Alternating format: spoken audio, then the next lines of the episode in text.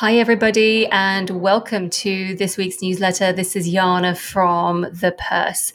So, in this week's newsletter, we focus on the rise of sexual wellness and sex tech and how are female founders like Cindy Gallop driving change in a market ready for disruption. We spotlight female celebrities, including Emma Watson, who are turning to business and investing in startups. Emma recently invested in a biotech startup called FabricNano. You can review the news in brief so you can stay on top of global financial, economic, and investing trends.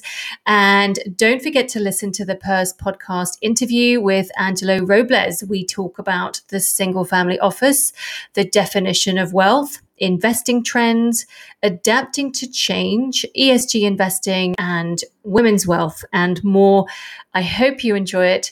Stay safe, everybody. Look after yourselves. And I look forward to catching up with you all again soon. Bye for now.